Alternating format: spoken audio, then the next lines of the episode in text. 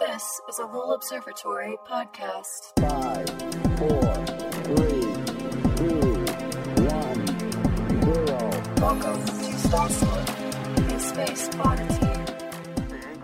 Hi, and welcome to Star Stuff. My name is Cody Half Moon, your host, and today I am here with Jeff Gehring, who is one of my best friends. And I actually don't I just realized I don't know your title. Uh, machinist, wait, let me guess. Machinist, engineer, extraordinaire, officer. Sure, that's maybe the way things started. Uh, I'm currently the tech facilities manager here at Lowell Observatory. Tech facilities. Okay, remember. I that. manage a small team that our our main duties are taking care of the large moving structures, the domes, Mm-hmm. the telescopes for all of our on-site and off-site telescopes, And Big Red. And Big Red. which we'll talk about, of course, because I love my cars. So uh, I want to start with how you got into this. That's really specific. Is machining parts and restoring telescopes, just in Yeah. general. But I know that's not where you started, and I I, I have spoilers because I actually know. yeah, you know a little bit. Uh, So yeah, pretend I, don't know. How did I- you? I, kind of got here uh, in Flagstaff kind of haphazardly. You have to do the tell about the darts.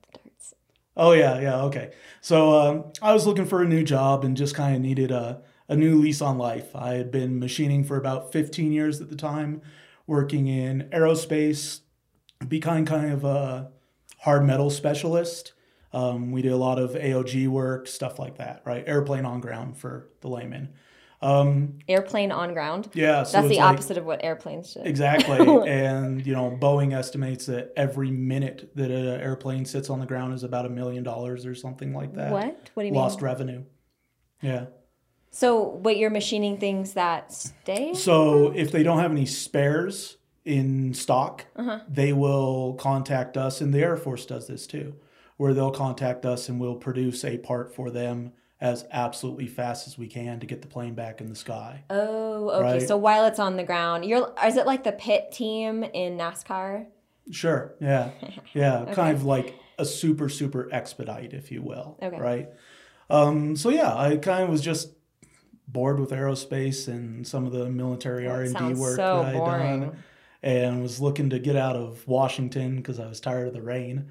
And Mm. um, I was over at a buddy's house and decided uh, I think I want to do something different.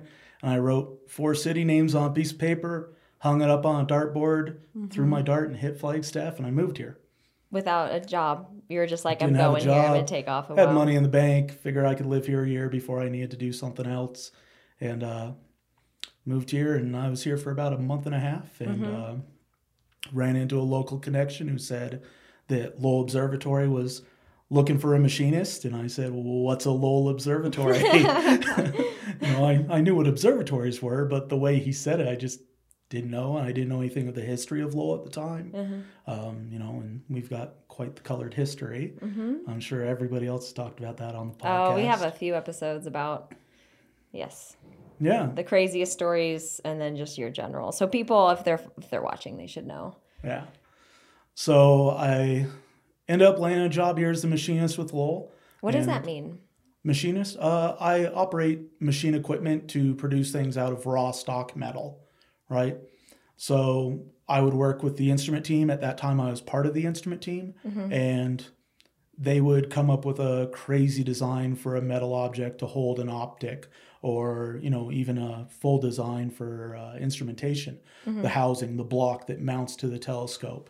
These are large telescopes, or Um, Yeah, this was mostly for the LDT when I first got here Okay. that we were working on stuff for. right, right. Because that would be ten years ago ish. Yeah, I've been here a decade now. So I know. Yeah, last Thursday, a decade. Congratulations! wow, old, huh? I know. I'm, I'm starting to feel like an old timer around here, all the white in my beard. Oh Anyway. man. Um, yeah. So, you know, they, they come up with a schematic drawing, right? And uh, Mm-hmm. give you a model or whatever. And it's your job to produce that from a block of metal and whittle it down to make it the exact shape within, you know, the tolerance of the human hair or a quarter of. Oh, yeah. I was about to say, is 3D printing going to take place of that? But maybe it sounds like Mm. not for a while. I'm a huge believer in 3D printing, especially what metal 3D printing can produce.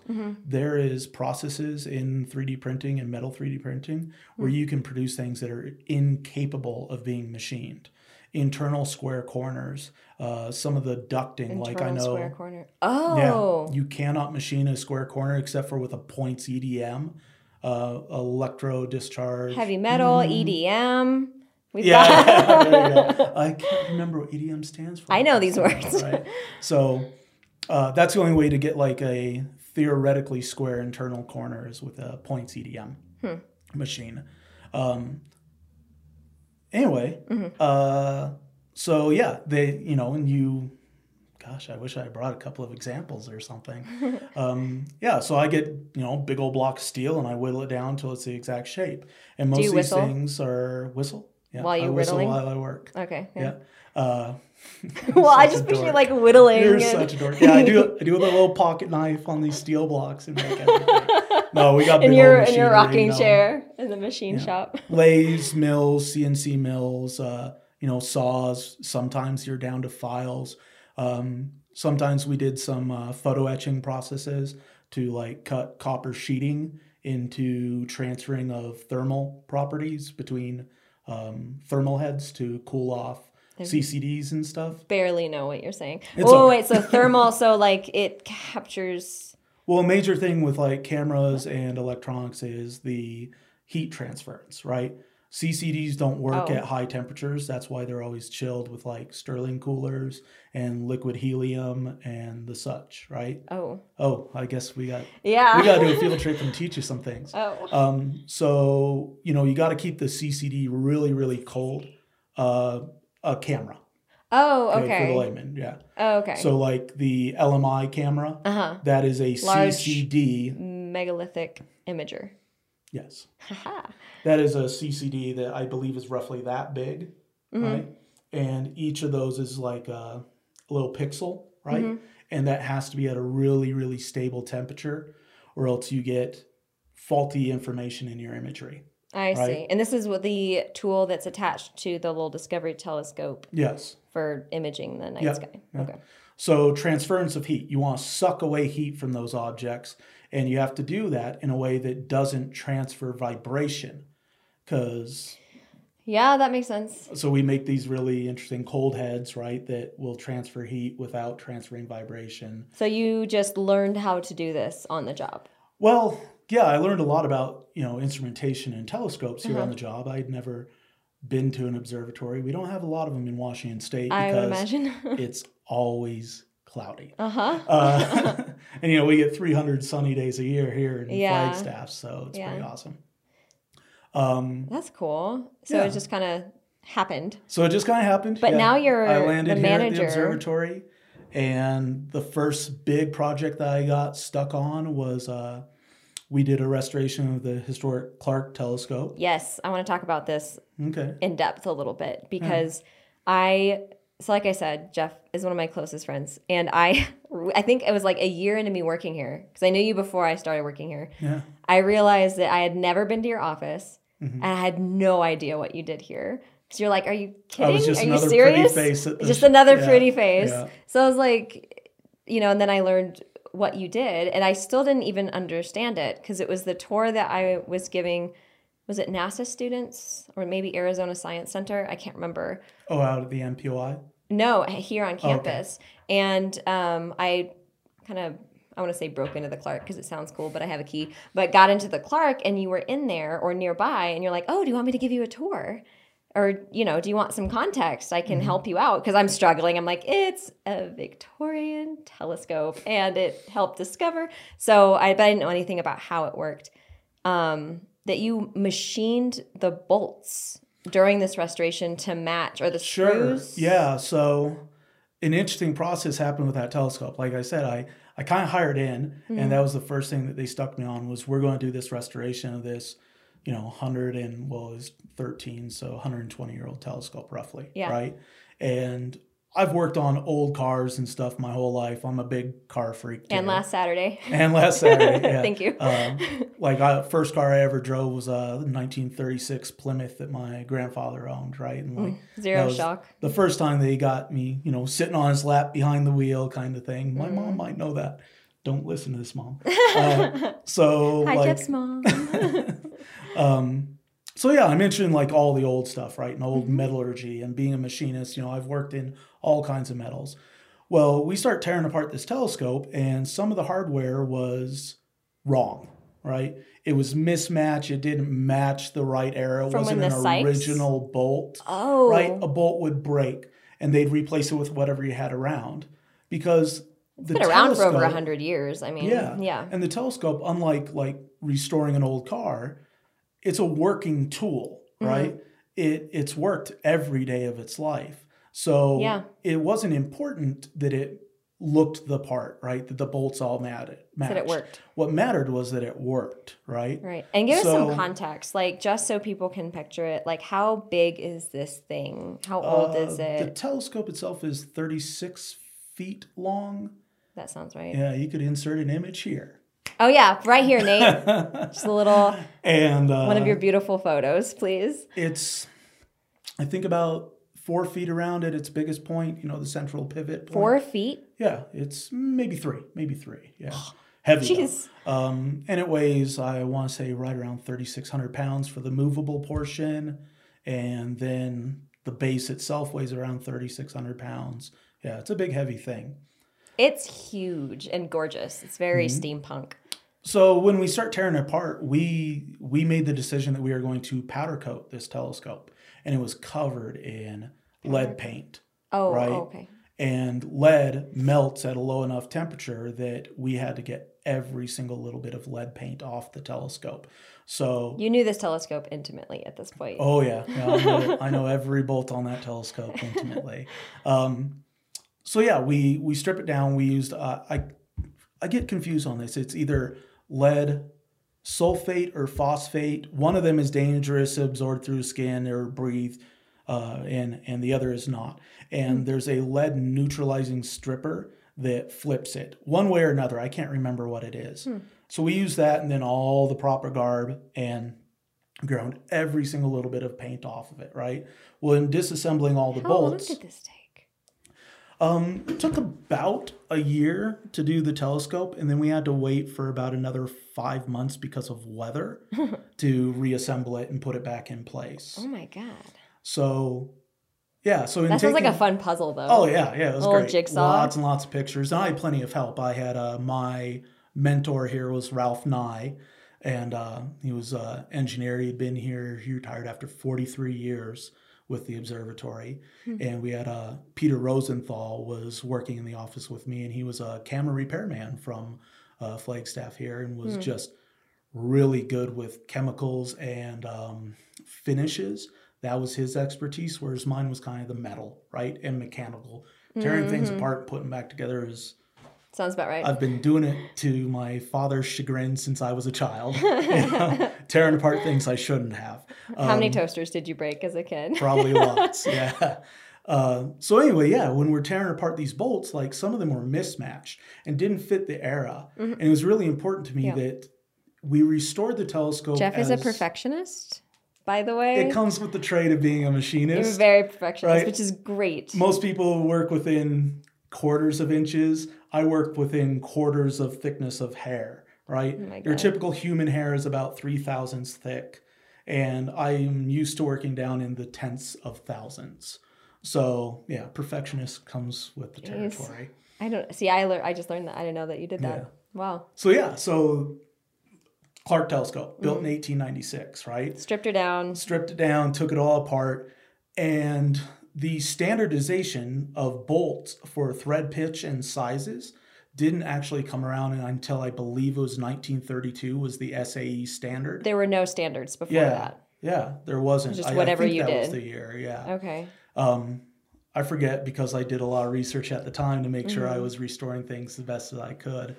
Um, but like some of the bolts on this telescope were not your standard pitch where I could just buy them off the shelf, right? Like half 13, you know, that's half inch diameter, 13 thread per inch, right? Oh my god. We so Yeah. Jeff and I were just he was helping me with my car and we were just at um Napa.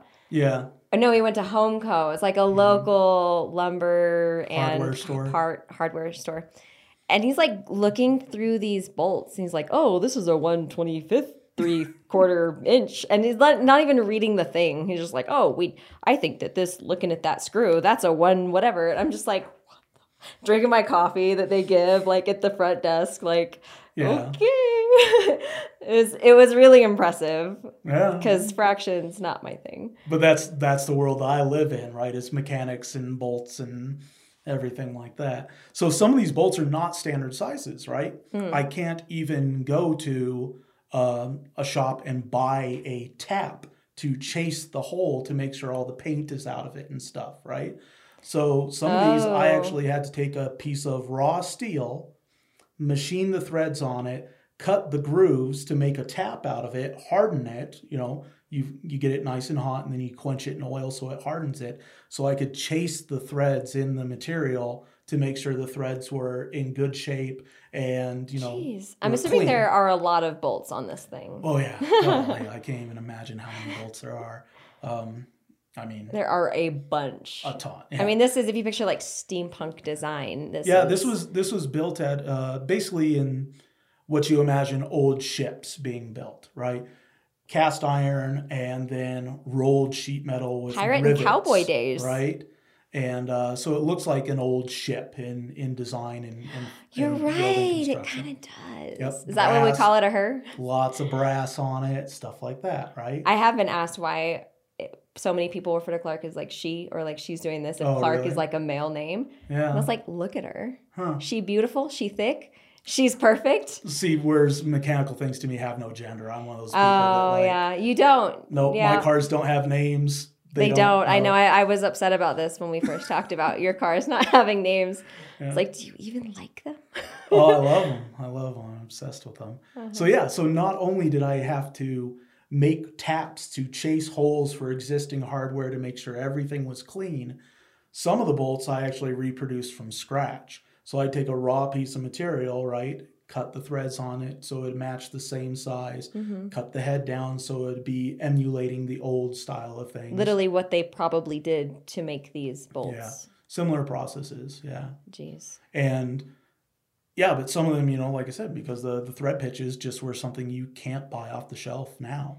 And that that brought up a really interesting thing about like forensics, right? This is what I called uh, mechanical forensics, Ooh. where I would tear into a process on the telescope that was a modification because it's a working tool. It's been modified Mhm. every couple of decades. Somebody Right. wants to do a new science project with it. Technology like changes, layers of right? years of So changes. it originally was just an eyepiece. Then we added the spectrograph for Slipher, right? And then we put in the uh, the blue filter for the Apollo project, right? Wasn't the the thing that Slipher put on there? Isn't that what sort of like discovered the expansion of the universe? Well, yeah. Uh, my understanding, and I'm not an astronomer, right?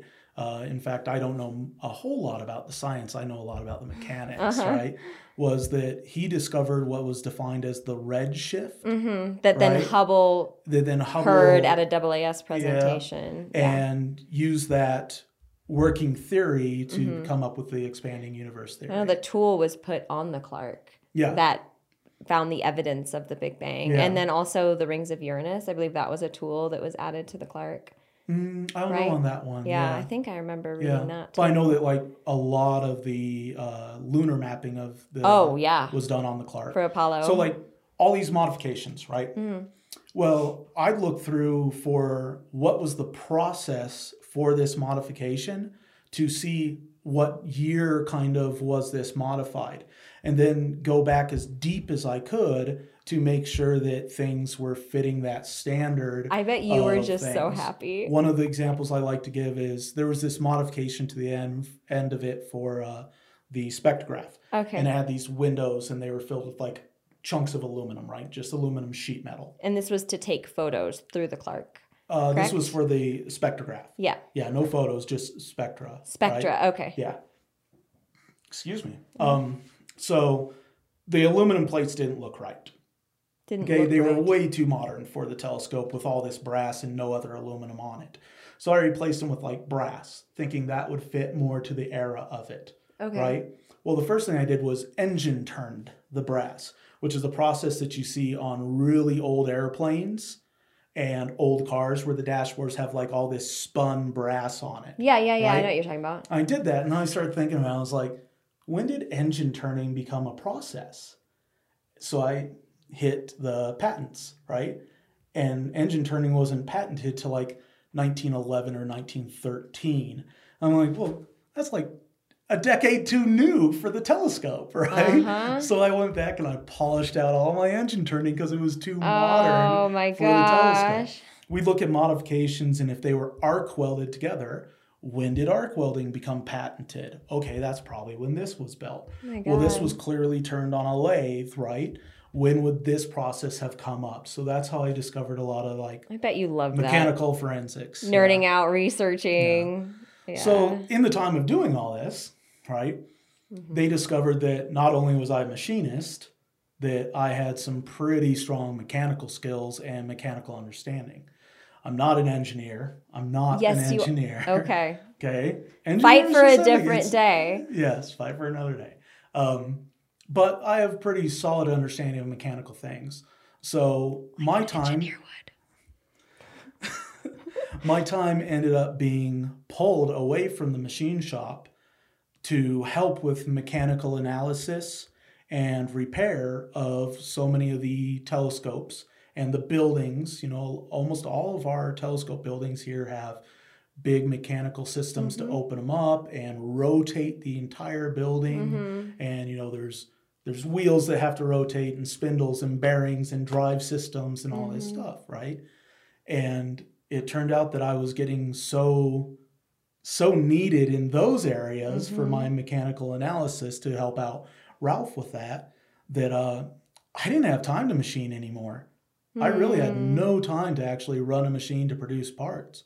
So the decision was made that you know I would start training up with Ralph a little bit more, um, knowing that he was reaching an era, an era where he had talked about retiring after 43 years in the industry. Oh, I mean, man. well deserved. And um, so I started to follow along and do that a little more in depth. And then when Ralph decided to retire, we we took the opportunity to kind of divide things up a little bit into the the maintenance side of things. I hired a new machinist to replace me, who uh, I'll I'll just say it on on camera here. I think he's a better machinist than I am. So you know, put that feather in your hat, right? uh, Jared. and uh, yeah, so now I lead just a small team, and we're all. I've got construction worker, carpenters, uh, woodworkers, uh, Yeah. people who understand electronics in a more uh, more in depth than I do, and it's our job Yeah. to run around and take care of all these domes and telescopes. And cars. Before And we end, I want you to talk about Big Red. So, Big Red, is it 1911? It's a 1911 Yes. Stevens Duryea, and it was Percival is an Lowell's. old, old car. It was Percival Lowell's personal car. Um, he ordered it, had a custom coach worked for the body to be nine inches wider than the standard one, so that uh, his wife could sleep in the back seat because she didn't like sleeping in a tent. And they Wait, would- what? That's what it was. That's why it's wider in the back. Yeah, What do you mean? his wife hated sleeping on the ground in a tent. Why And would she be doing this? Because they would drive around to do occultations or observings out in the desert. She went with him, my goth princess. Oh, God, I love her. So uh, yeah, and then they throw a telescope in. They drive out into the middle of the desert to do uh, different observings. Excuse me, that's so romantic. okay. And now I'm part of a volunteer team here at the uh, company that takes care of her. She uh, she's still running. Uh, there, I said she. Yeah. She's beautiful. It's And- red, very um I've never seen another car like her. Yeah. It's amazing. It's fascinating. On So display uh, too at the PCC if you're up here for viewing, but sometimes it's not because you're fixing her up to Or do driving her. or driving her. I know I've got I haven't been able to drive her yet. um to you know lead parades downtown for Flagstaff, go to car shows, stuff like that. Sure. Yeah. She's famous. Yep. But as far as we understand, we believe that she's the last running of her model in the in the world. That's what we've been told. We're not car historians here, but that's what we've heard. And uh, yeah, we we team up uh, an effort to keep her running and driving. And I've been recently teaching the rest of the team on how to how to drive the car, so I'm not the only one in case I get hit by a big truck or something. You know, the As it happens all the time. Yeah. So I'm curious also because I have a few things I definitely want you to talk about. One of them are um, this of the stories that you can share. I'm curious, like, what is something that happened that was like a whoa, you didn't expect that, or it set you back by a lot, or um, that was kind of a surprise, or that stand out in memory from fixing pretty much every mechanical thing on this historic campus and off campus, the J1M. I just called Well, yeah, we have the Anderson Mesa site, um, and Mm-hmm. The LDT and the Happy Jack. Mm-hmm. LDT and Happy Jack as well. Um, So you've been around the campus and off campus yeah, and off sites and working with the government that I don't and have keys to or Yep. don't get involved in Yep. at this point. Yeah, um, there's there's been some interesting things, you know, like uh, finding historic artifacts that like are tucked away underneath a telescope. You know, what? um, Tell me about old this. Old, man super super old oil cans that we found underneath the clark um Right, like there's all the that rocks. space too. well no this was like sealed in behind panels underneath the steps so it was like it's all raw rock underneath there Uh-huh. and we we had to get access to look for some wiring issues and found like a super old oil can That's awesome. like I love that you kept the pencil writing inside the Clark too. Oh, yeah. The Um, mathematics and wasn't there directions to a bar downtown? Somebody's got a drawn. I heard that that there's a. I've heard this bar, myth, yeah. But somebody's got like a bell curve drawn out there for Oh. There's a whole bunch of stuff like that, and we were really careful to restore all that stuff. Yeah. Right. We we cleaned it very delicately, and then we'd actually uh, Mm-hmm. Clear over the top of it, Nice. so it's retained for you know preservation. Awesome. Um, These scientists will like be up observing at night in the Clark back in the day and would just turn and do simple math equations on the inside of the Clark, interior of the Clark, in their there pencil. wasn't there wasn't a paper notepad around, so they just write it right on the wall. Scientists. Yeah. Uh, let's see. I think one of the things I can talk about that was funny was in the Clark Dome. Mm-hmm. Um, opening up a cabinet doors, we're just going through and repairing some of the wood and finding a man sink in one of the What? holes. That's what I've Uh-uh. heard it referred to as. What? Basically, a urinal. Uh uh Yeah, you didn't know that? They just pee in there? There's a urinal in the wall in the Clark. What's it drained to? The rocks. Wait, where in the Clark? well, I don't want to tell everybody. Oh, no. They'll be looking for it. So that was one of the funnier things. Or finding like uh, Did you ever hear this? so good. really old business cards, um, A man some really neat old tools, right? That just got left behind by my predecessor mechanics. You know, Mm-hmm. like Business cards. in sure old business cards and stuff. Um, yeah, that's kind of been like the finding, and then yeah, you know, interesting old stuff. But then understanding some of these mechanical systems is far more interesting to me. You know, the the way that we do things now is just so heavy with electronics to define things and mm-hmm. everything has to be mechanical and electrical like to these crazy degrees of precision. And to tear apart these old things like the clark was originally gravity drive. There wasn't electricity to the to the telescope right? Right. so its old drive system was lead weights and a cable to a gravity drive system that spins Yeah. and then it rubs to slow down, right? Rubs little felt pads against a disc. Hmm. So finding out how those systems work and how elegantly they worked Really? in comparison to having to have computer boards and chips and you know electronics and Mm-hmm. Yeah. uh, readouts and stepper motors like it just Mm-hmm. worked you know and it feels like sometimes as much as i love technology like we're going backwards by using technology as a crutch for Yeah. everything Mm-hmm. right Well, I mean, it's just like the classic uh, parallel to that would be Jurassic Park. Sure. Yeah. CGI versus Practical effects. the practical effects. Oh, I'm a huge fan of like The practical effects will win every time. I'm a huge fan of like the the Jim Henson, Yes. uh, you know, art of Puppetry building and- puppets and yeah, practical effects. Yeah, I love that stuff. It's it's ageless. Yeah. I think So yeah, so that's amazing. a So- lot of it is digging through and rediscovering how did they build this, and that comes up with the Clark too. But that's another episode. yeah, the Sykes. Well, like, you know, I think in 1903, exposure time for a picture, or sorry, 1896, exposure time for a picture was like three minutes or something like that. Three minutes. Yeah. So as a worker, you tell me I'm going to hold a heavy wrench for three minutes for you to take a picture of me assembling something? Uh, Ain't going to happen. So we have no pictures of how that telescope was built. And with how heavy everything is, yeah. you know we it's our version of the pyramids is how we joke about it Yeah. we we had to look at it knowing that it's been there Do archaeological work. lives, Yeah. but how did it go together That's we don't know awesome. how does it come apart we don't know Well, now you know. right well now we know. so I'm curious. One last question, because I think Nate's given us the time. Um, if there is someone who is listening who has an interest in engineering and mechanics and that kind of thing, and has a love for science, what's the best way to fall into this sort of position these days? hmm Like someone that you would hire, for example, on your team.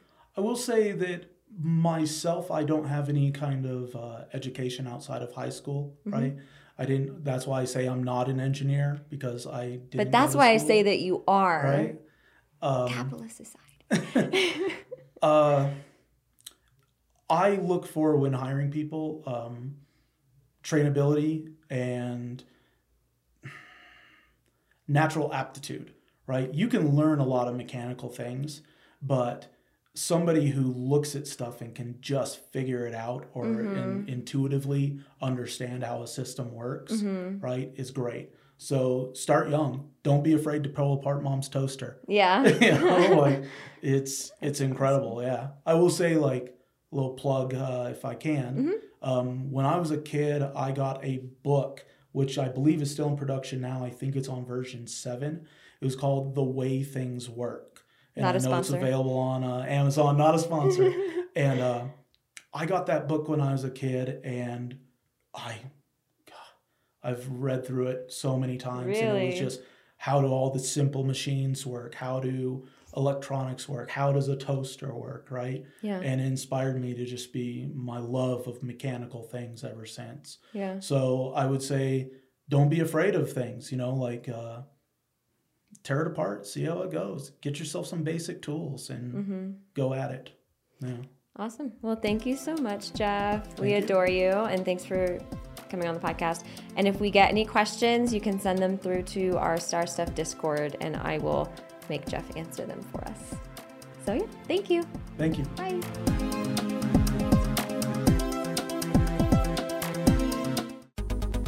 This podcast was made possible by our members and donors. If you enjoyed this episode and want to support our nonprofit in making more digital education like this available, go to lowell.edu/donate. Thanks for listening.